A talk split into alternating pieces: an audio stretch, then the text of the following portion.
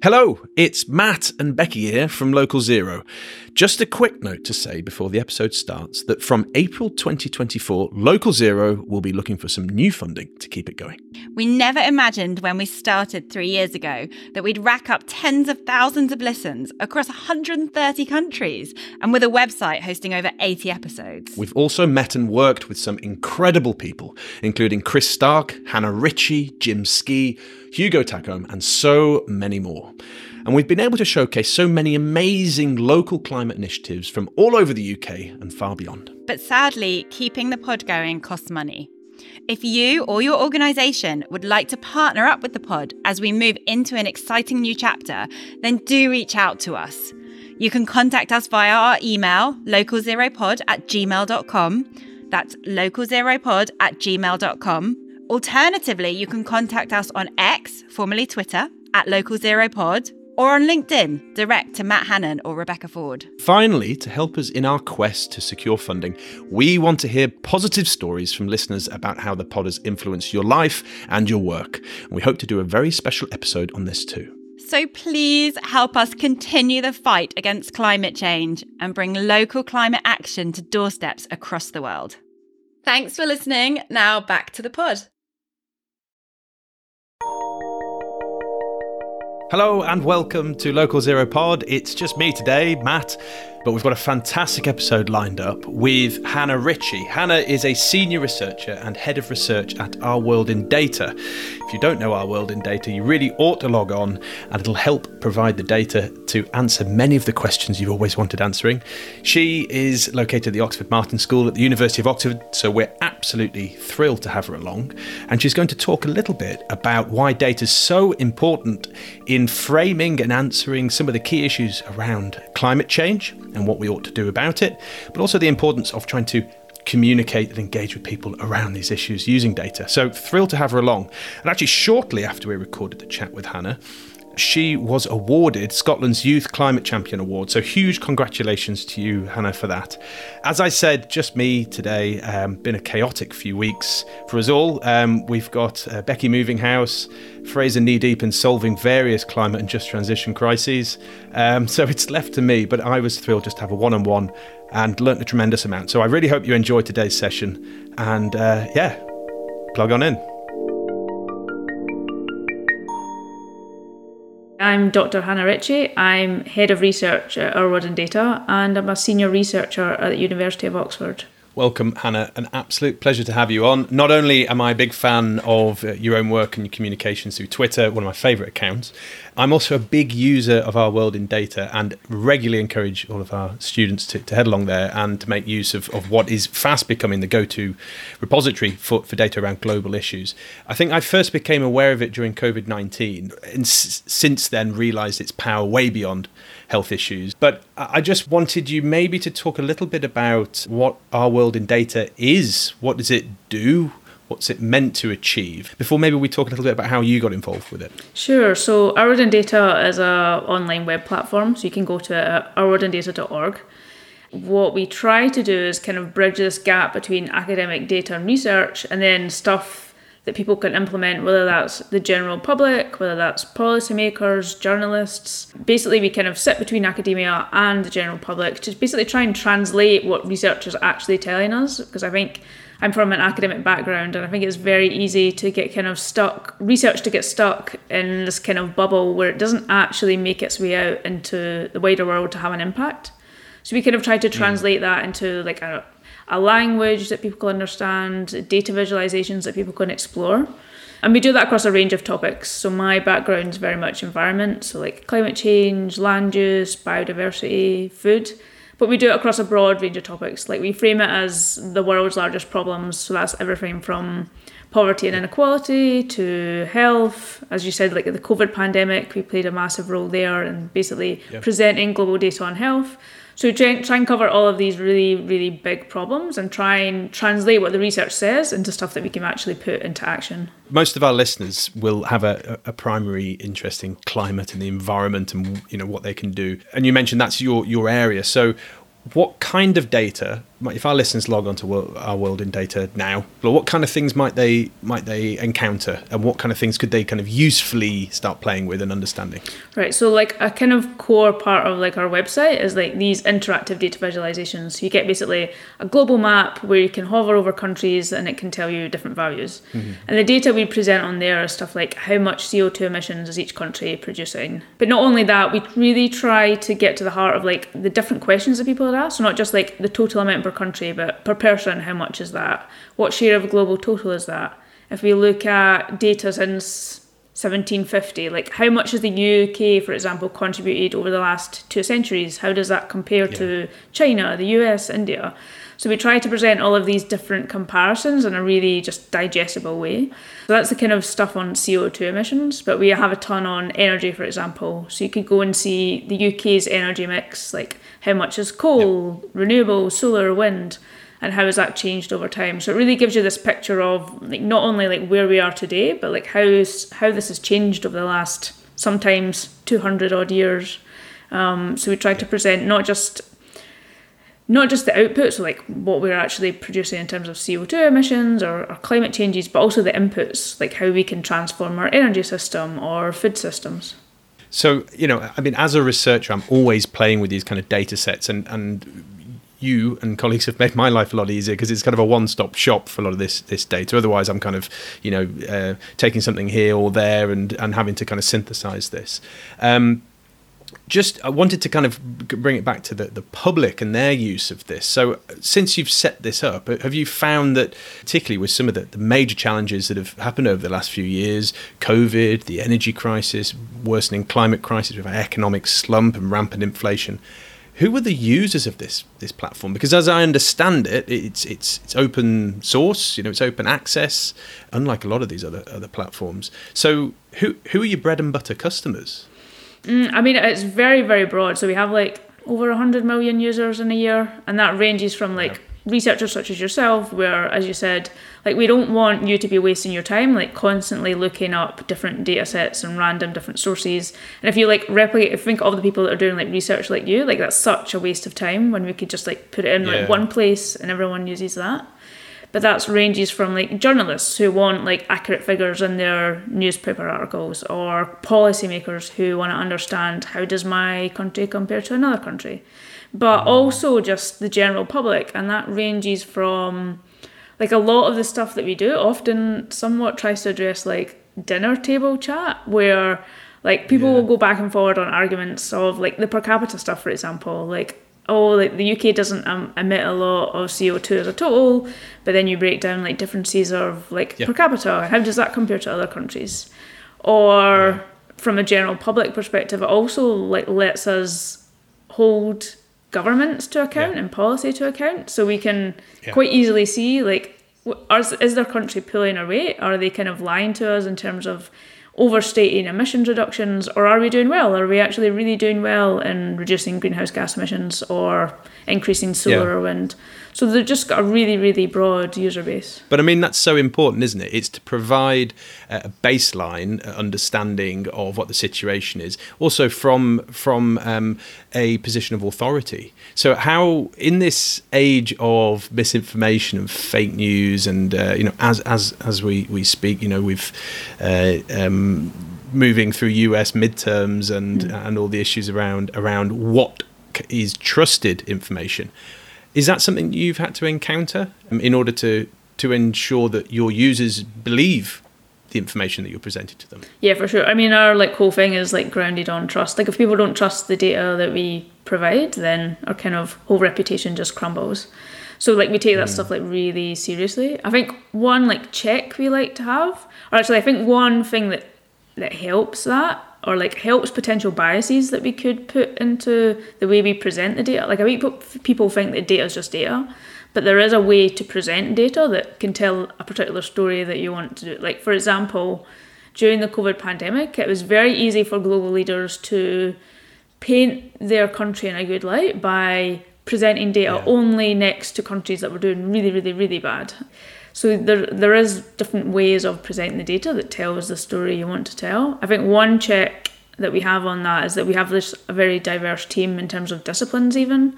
So i kind of do the environmental stuff but we have researchers on economics uh, health like other dimensions that might be a little bit in conflict with some of the the story i would maybe tell.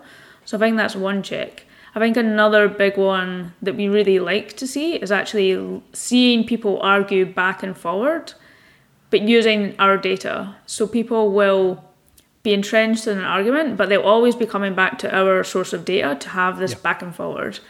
So we kind of like to hold this kind of very non-partisan position where like we actually have people on the left and the right having an argument, but they're using the same data grounded in the middle. And I think for us, that's quite positive. Although they might have like very different opinions, they're at least trying to come at it from the point of view of like empirical, evidence based facts, which is maybe not the end point, but is maybe a start point.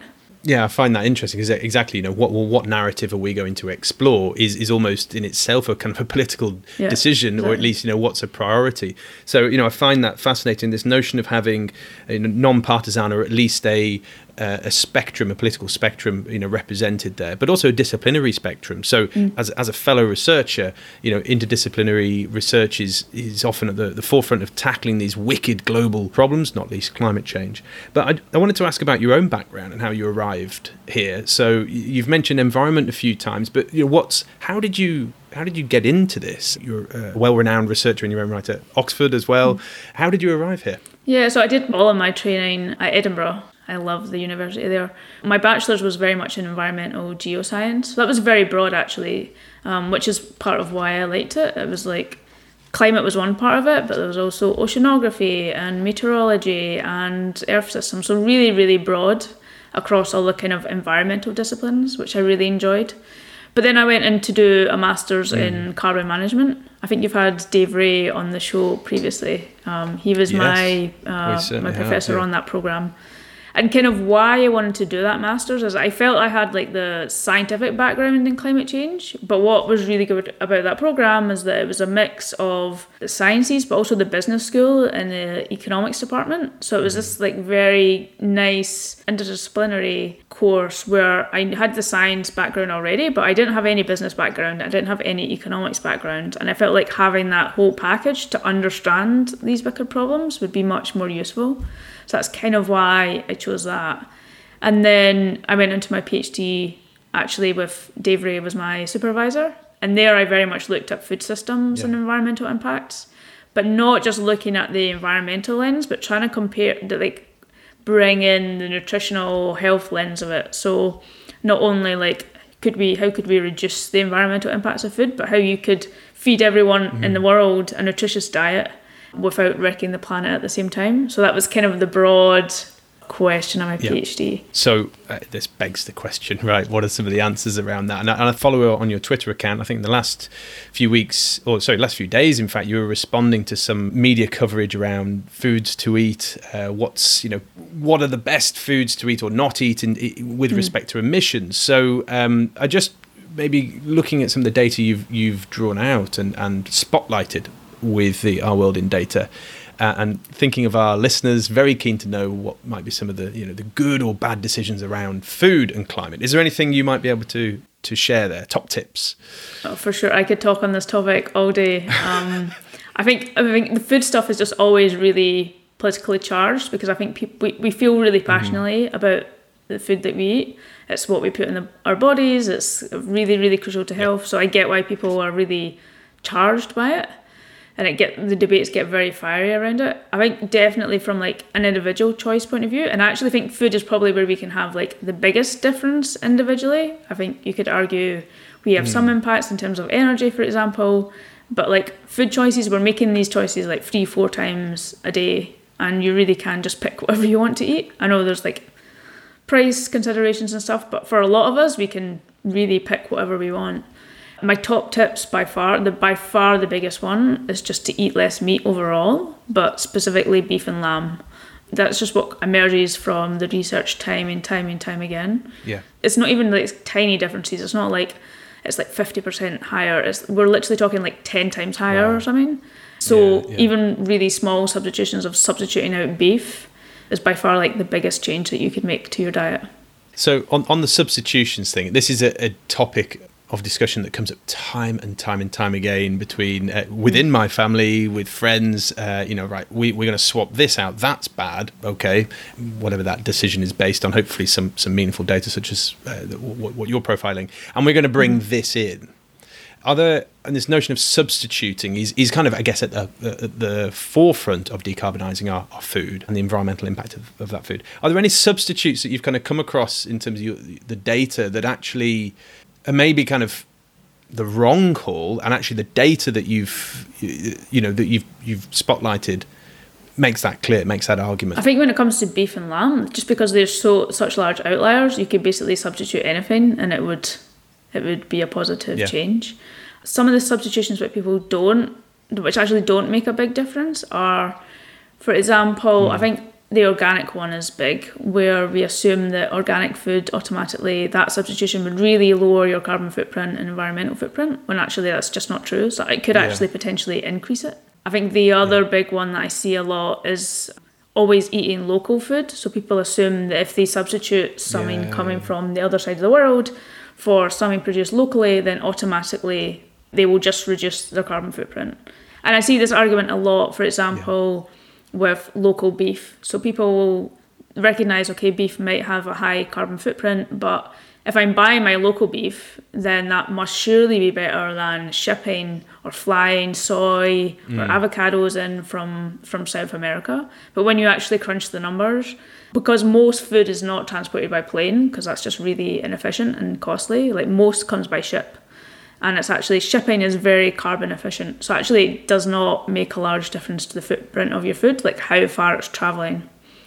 So by far, like your soy and avocado is just not shipping that from South America is just not going to increase your carbon footprint enough for it to be worse than local beef. No. And, and obviously, you know, our world in data covers the world and its data relating to these global challenges. And if we just keep the focus on, on climate here, are there any other kind of really counterintuitive findings that have kind of popped out of this data that you've you've you've you've actually stopped in your tracks and thought, wow, I wasn't, you know, you're a very informed researcher dealing with this all the time. I wasn't expecting that, and something maybe you know there's been much greater interest as a result, media or public or otherwise. I mean, I think there's loads of like I think a lot of my work comes from questions I had myself or wasn't clear on. Yeah. For example, the the the travel distance one is is is important. Like I think I probably massively overestimated how much emissions come from transport and where it's coming from. Another big mm. one is or a concern I had going like more vegetarian vegan was this link between soy and Amazon deforestation and is that what are, are our substitution of these products like really destroying the Amazon and therefore really really bad for the climate but when you look at the data like 70 more than 75% of soy is going to animal feed and in the UK or in the EU wow. actually the because most of the soy grown in Brazil is genetically modified and EU regulations basically mean that we can't consume that directly like the the soy that we'd be eating here is just not this not the soy that's destroying the Amazon most right. of that's going to animal feed okay and, and, yeah, I mean, it gets gets very complicated very quickly, you know, in terms of the, the, land use implications from all of this. But a lot of the the data that you know I end up surfing on, on, your website and others, at the end of the day, it boils down to right, what decisions do we make on the basis of what the data is telling us, and are these decisions I as an ind- individual can take, or are they decisions that ultimately fall to somebody else, maybe a much bigger entity, government, industry, maybe somebody as a consumer I can apply pressure mm. to, in, or as a voter. But yeah, just your sense of the importance in terms of tackling climate change, the the relative importance of individual decisions versus societal or you know or broader uh, you know government industry decisions that where you're talking about you know an agglomeration of decision makers having to move sort of en masse as a herd towards a, a, the same goal. I mean, I think one thing to like caveat there is that, and I think because what we talked about earlier, like our World in Data's position as like presenting data and information largely in like a way that people can digest. I think there we walk like a very fine line between like presenting the data and also almost like forcing decisions on people. Like we never we, mm. we, we never tell people this is what you should do or this is what you have to do. We kind of walk this fine line of presenting the data and letting people use that data to inform their decisions. Like I would never tell someone to like eat less beef. I would say if you want to reduce your carbon Yeah. footprint, then you can eat less beef. Um, I mean, Yeah, I mean, I I mean, actually, some people come back and say I'm not that bothered about the climate, which is okay. That's fine. Yeah. I'm not going to force that on you. But in terms of to get back to the question, to get into in terms of what role individuals play, I think there are a couple of just like really, really massive changes that you can make that, in terms of your personal carbon footprint, like take you maybe 80% of the way there. I think we're used to like these books that will tell us, or these articles like 100 ways to save the planet, or like sometimes even more. Mm. And I think some of the problem with that is it completely overwhelms us, where we're just like spinning, our heads are spinning all day trying to make decisions that really stresses us out. We worry about have we made that wrong decision about whether I used the hand dryer or like a paper towel. Yeah, yeah. And when it comes down to it, most of those decisions just don't make a big difference. And my concern, like it's fine if you want to do them, but I think some of my concern there is that we like almost like reach this level of fatigue where we feel like we're constantly making these decisions all the time and actually nothing's Yeah. really moving. So some of the uh, kind of comebacks to like, why am I even doing this? Nothing's changing. I'm massively changing my whole life because I'm just constantly making decisions. So I think we need to get clear on like what are the big things that I can do that really shift the needle. You mentioned food. What, what what else? So in terms of food, the big things you can do are eat less meat, specifically beef Yeah. and lamb. Even if that's substituting for chicken or pork, that was actually massive for your carbon footprint. Reducing dairy intake, so plant-based substitutes Yeah. are very good there. Uh, reducing food waste um, is just the other big massive one. And then like another uh, one that we don't really talk about, but is kind of important is just like overconsumption in general. Like a lot of us just eat Okay. too much, like above our requirements, which in some ways is the same as food waste. And if we're moving outside of food, uh, what are the other big ticket items? Because I, I like this idea. Focus on the things that shift the dial. Is tran- transport, or are we talking? You know, are we having to look at energy efficiency in the home, or uh, you know, am I way off? No, so that's correct. So food is a big one. In terms of energy, there are just a couple of massive things you can do. At home, by far the biggest one is, is insulation. Heating, especially in the UK, is just massive in terms of our, our energy footprint. So insulation in the home, which is not doable for everyone. Like I rent a flat, so I kind of out of my control.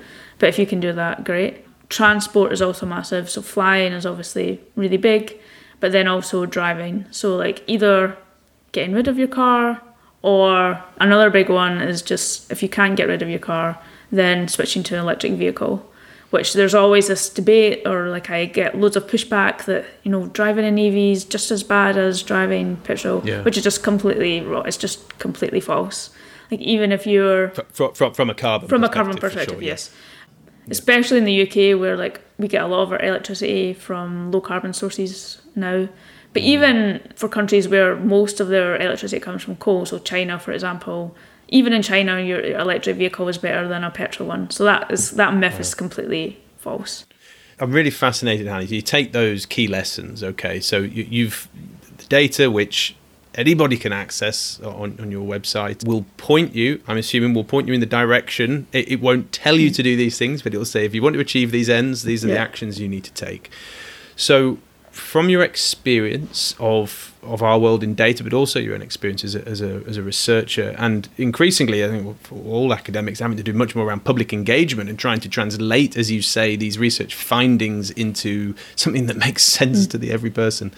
What are the, the big lessons you've learned about getting that data out there you know so what's what's the bridge there between the data and actually getting individuals to take these actions I think one of the big ones is identifying what questions people have. Like I think a core part of my job is looking at what questions people have and saying, has the research already answered this? And 99% of the time, the research has already answered it. Like I think that's a, like a little bit of my um, or how you asked me earlier, like how I kind of got into this. I think that's kind of the reason why I like this bridging role between academia rather than being right in academia. I think the like a core part of what our World in Data does relies on the fact that the research already has most of the answers to the questions that people have. It's just that it's not getting out there. So it's my job to get it out there. So I think addressing people's questions or preparing people for that dinner table chat where they get pushback and equipping them with the, the, the, the, the evidence that refutes what uh, Uncle Tom says about beef or Yeah. renewables using so much land. Like it's answering the core questions and pushback that people have. Yeah. So I, I find that really interesting. And if, if I may sort of flag another website which I think tries to do a similar thing with, with the carbon brief and some of the excellent work that comes through that, Simon Evans and colleagues, which I think probably taking a kind of doing it in a slightly different way, but trying to identify these these questions, right? This is a question that a lot of people are asking at the moment. What is the answer? A bit of a bit of a fact checking Yeah. exercise. Okay, is that enough? Is that actually ultimately is the work that that you're doing through our world in data? Maybe colleagues at Carbon Brief is this reaching the people, the Uncle Toms that you've just mentioned, uh, who have a completely alternative uh, reality view of the, the role of beef or flying? How do we reach them? And and how does the what's the role of data and and, and the uh, the bridging exercise that you're undertaking? How do you reach these these individuals? I think with some individuals, you won't reach them by using data on climate. I think some people will just, it's just not in line with their values, or they just don't care a lot about climate, or they don't believe that climate change is real. I think just by shoving data about climate down their, their necks is just not, it's not going to do that. And I'm like very aware that it's not going to do that.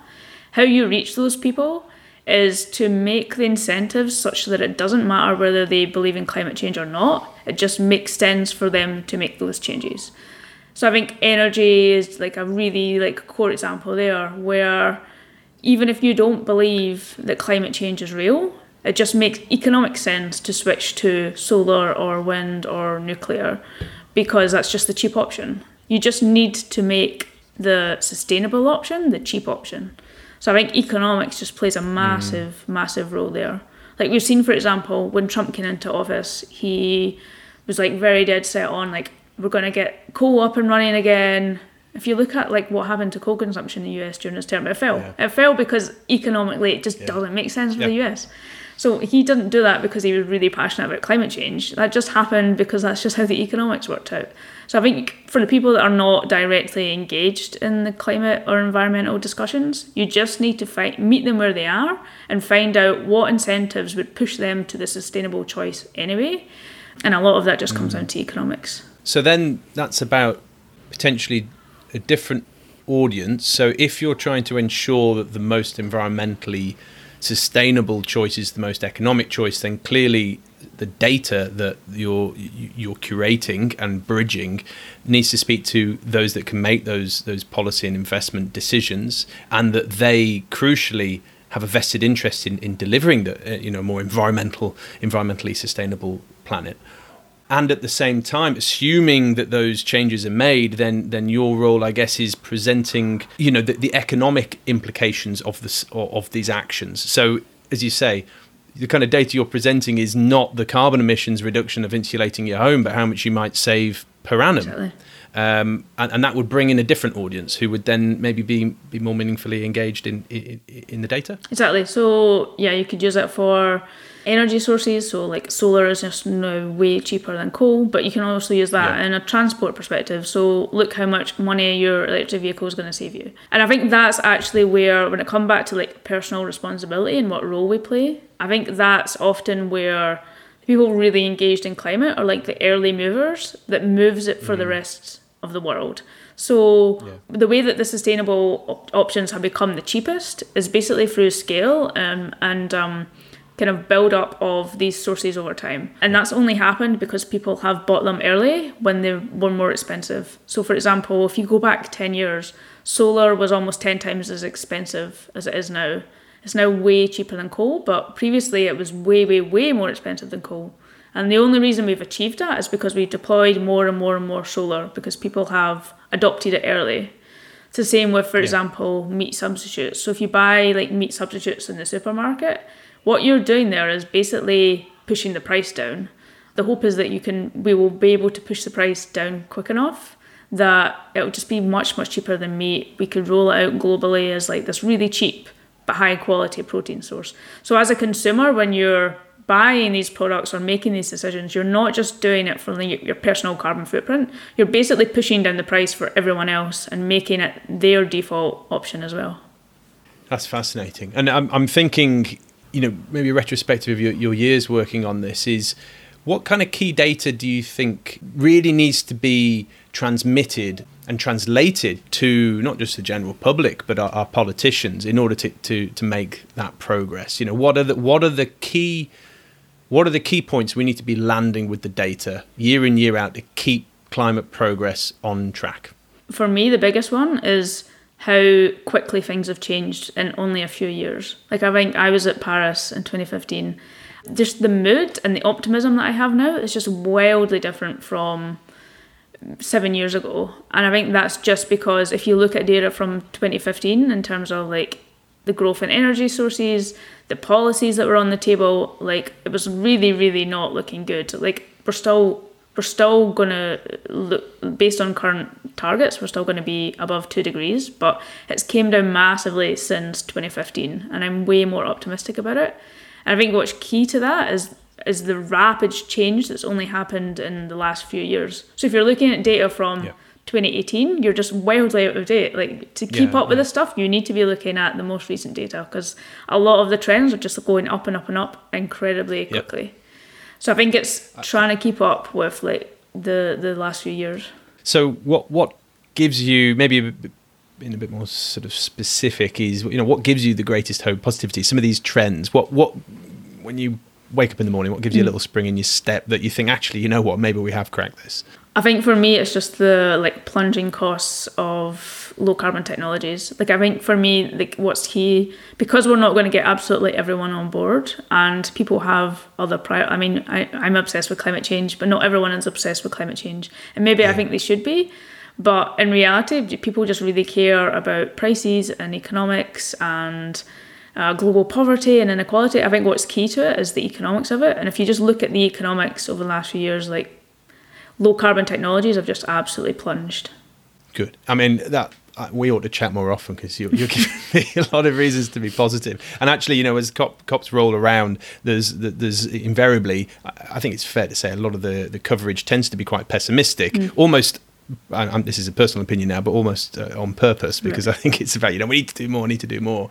But you know, is is your general sense that actually maybe we can avoid the worst of, of this. If in, in the current direction of travel, mm-hmm. economically, politically, do, do you genuinely have hope? Yeah, I do, and I I mean that's not a complacent hope. Like it's not just going to happen itself, and it's going to be quite difficult. But uh, I am optimistic. One of the things that makes me optimistic beyond the like plunging costs is like mm. I've been making this chart for years on the updating like where different where globally we might end up based on for example the pledges that every country's made or the targets yeah. that they've set and basically every year i bring that further and further and further down because we were heading to a world that was maybe three degrees higher uh, warmer. Um, and i think people still have in their head that we're heading for three or four degrees. But actually when you look at the pledges that are on the table we're going to end up just above two like 2.1 or something. Targets are a little bit higher because we haven't brought our targets in line yeah. with our uh, sorry our policies in line with our pledges. But the fact that it's coming down and down and down and very close to two degrees makes me very optimistic. That means that governments think that that's achievable and actually gives yeah. us something to hold them to account I mean that's a really important point because I think apathy is is one of the, the most dangerous kind of emotions mm. that we, we can we can have in reaction to this. And if if, if there is demonstrable evidence based progress, that is being made, uh, that then almost drives further action. Then, uh, and that is that notion of momentum. I agree. You know, I was in Paris. It was really on a knife edge. It mm. felt like the beginning of something, but it moving into that. So I completely agree, Hannah. And maybe just finish trying to bring this back to the local, the individual. Um, maybe you know just thinking a little bit more, more personally and uh, also about you know your your life and where you live and, and your background is there anything in particular any advice you give to our listeners about you know what they can do to try and shift the dial you've mentioned some of the big big lifestyle mm. changes mm. but is is there anything you've learned over the years that, that kind of gives you that sense of optimism on a personal level things that you do that you think really matter yeah, I think the I think for many years I was quite despondent. I think after my degrees, like I think just been like almost like hit in the face every day with like the realities of climate change like made me very despondent because I did feel like nothing was happening. But I think the reality is, especially in the last years, things really are happening, and I would definitely, I definitely use that momentum to make these changes. So beyond like the big kind of lifestyle changes that I I mentioned previously, like I think a kind of underrated concept is the handprint. So we focus a lot on how we reduce our personal footprint, and that's just mm. basically trying to cause as, as, little damage as we possibly can, which is fair and is, is reasonable. But I think yeah. we need to be a bit more ambitious on that, and by that I mean what I would frame as the handprint, which is not just about like your personal impact, but like the impact you have on people around you, the impact you could have on um, policies, innovations. So that's how you vote. That's how you communicate with other people. That is the the products you buy in the supermarket, as I mentioned earlier, that will just drive down the prices and make sustainable options available for everyone in the world.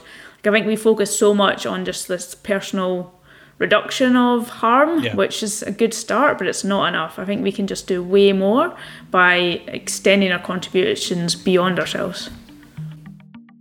Hannah, it's been an absolute pleasure to speak to you. Uh, in terms of your handprint, with more than a, a million readers, I think your, your site every month. I think you said even a hundred million over over the year. Your your handprint will be huge. And congratulations to all the fantastic work you're doing. So thank you very much, and, and please, uh, you know, you're welcome back anytime. Thank you very much for having me. Huge thanks to Dr. Hannah Ritchie of Our World in Data, hosted at the University of Oxford. What a fantastic chat, incredibly inspiring, and really thrilled to have her along.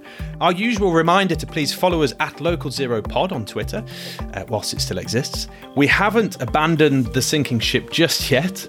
Uh, I saw a tweet earlier from Chris in Edinburgh saying he's moved over to Mastodon. Godspeed. Maybe we'll follow soon. Also, if you have anything longer to share with us, please, please email us at localzeropod at gmail.com if you want to share those thoughts. And finally, it would massively help us out if you could just take 15 seconds of your day to rate and review Local Zero on Apple Podcasts.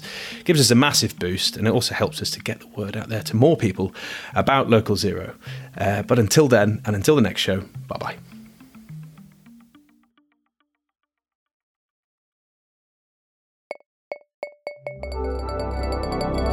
Produced by Bespoken Media.